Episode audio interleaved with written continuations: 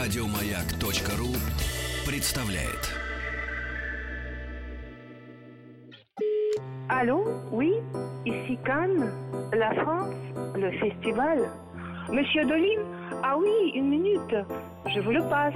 Антон Долин на Международном кинофестивале в Каннах.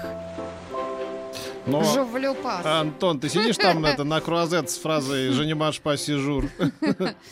Да, я тут. Ну что, на фестивале здесь все очень хорошо, хотя не все фильмы, так скажем, отвечают нашим э, надеждам, мечтам и пожеланиям. А, значит, э, наверное, мое сильнейшее впечатление вообще не связано с конкурсом. Вы меня простите, что я уйду от этой интриги золотопальмовой немножко в сторону. Вот, а, картина гениального человека, готов настаивать на слове гениальный, Клода Лансмана.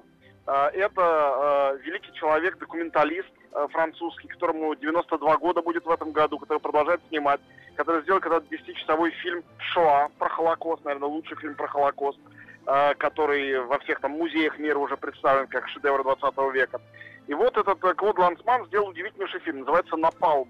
Он снял его, как и Виталий Манский раньше сделал свой фильм «В лучах солнца», пиратским образом в Северной Корее.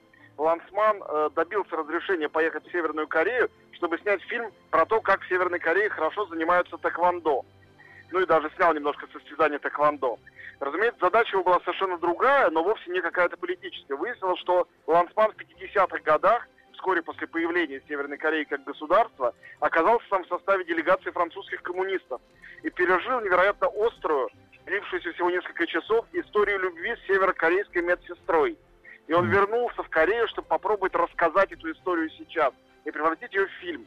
Не, э, разумеется, не игровой, а документальный. То есть рассказать эту историю в тех самых декорациях, на том самом месте, где все это случалось.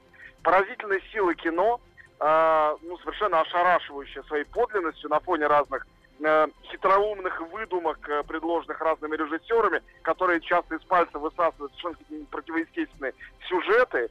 На фоне этого выглядит, конечно, ошарашивающе. Вот. Ну, а главное, что здесь в светской жизни происходит, это Николь Кидман. Э, С ней происходит что-то невероятное. Она в этом году представлена в четырех картинах официальной программы. Из них две конкурсные. Два дня подряд на красном э, ковре, на красной дорожке Каннского основного дворца сплошная Николь Кидман э, в, значит, обрамлении разных-разных-разных режиссеров и актеров, в основном компании Колина Фаррелла, с ним она снялась в фильме «Убийство священного оленя», и завтра будет премьера фильма э, прости господи, «Роковое искушение» Софии Коппола, они тоже там снялись вместе, Э, Эль Фаннинг, э, то- тоже там в их компании ходят. Э, Фильм уже прошла премьера «Как говорить с девушками на вечеринках», такая кэмп-комедия про взаимоотношения британских панков и инопланетян, тоже с Николь Кидман. И, наконец, сериал «Top of the Lake», э, э, значит, «У истоков озера», Джейн Кэмпион, э, новозеландский сериал, где тоже снялась Николь Кидман, тоже будет сегодня премьера. В общем, Кидман, Кидман, Кидман, э, ну, а я альтернативно, обходя красную дорожку и толпы сумасшедших, безумных людей, щелкающих своими камерами, э, бежал на 92-летнего Клода Лансмана смотреть про Северную Корею. Понятно.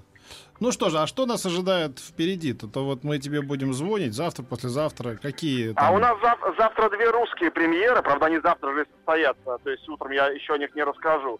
А, Это вот «Теснота» Кантемира Балагова, говорит, 26-летнего русского режиссера, ученика Сакурова, да, да. а ве- вечером «Кроткая» Сергея Лавницы, где тоже русская продукция вместе с несколькими европейскими странами. А вообще завтра все будет посвящено, как я сказал, Софии Копполе в компании с Николь Кидман, Кирстен Данст и Эль Фаннинг. И- А, кар- Картина звуч... э, и с Колином Фарреллом. Картина, звучащая Да. по описаниям очень интригующая, Да. но что это будет, я не знаю. Я, я к чему посмотрим. спрашиваю? То есть вот есть смысл с тобой утром завтра связываться? У тебя будут какие-то впечатления от вечерней программы? Или лучше Да позвоните почему, нет? почему нет? послезавтра? Что-нибудь придумаю, что-нибудь придумаю и расскажу. Ну, смотрите, завтра, послезавтра. Я всегда вашему звонку рад, друзья. Да. Антон, а что у тебя с интервью? Вот грохни так по бездорожью. Вот на кого записался? Да. А, Я пообщался, собственно говоря, с Клодом Лансманом, я пообщался с а, э, этим самым а, с Софией Копполой С предварительно. Впереди у меня, а, ну да, вылетел с головы. Коппола, Да, что- правильно, согласна. Да, а впереди у меня Франсуа Озон, э, режиссер греческий Йоргос Лантимос, которого очень люблю, и Роберт Паттинсон, если все будет хорошо. Ах, Ну, Роберт это Паттинсон. как- как повезет. Мгм. Хорошо не сказал на нем этот самый. Паттинсон. как Нормально, его. нормально. Спасибо, София Коппола, Антон. хорошо. Спасибо. Мгм. Значит, мы до завтра с тобой Пока. прощаемся. Покедом. До свидания, Антон. Еще больше подкастов на радиомаяк.ру.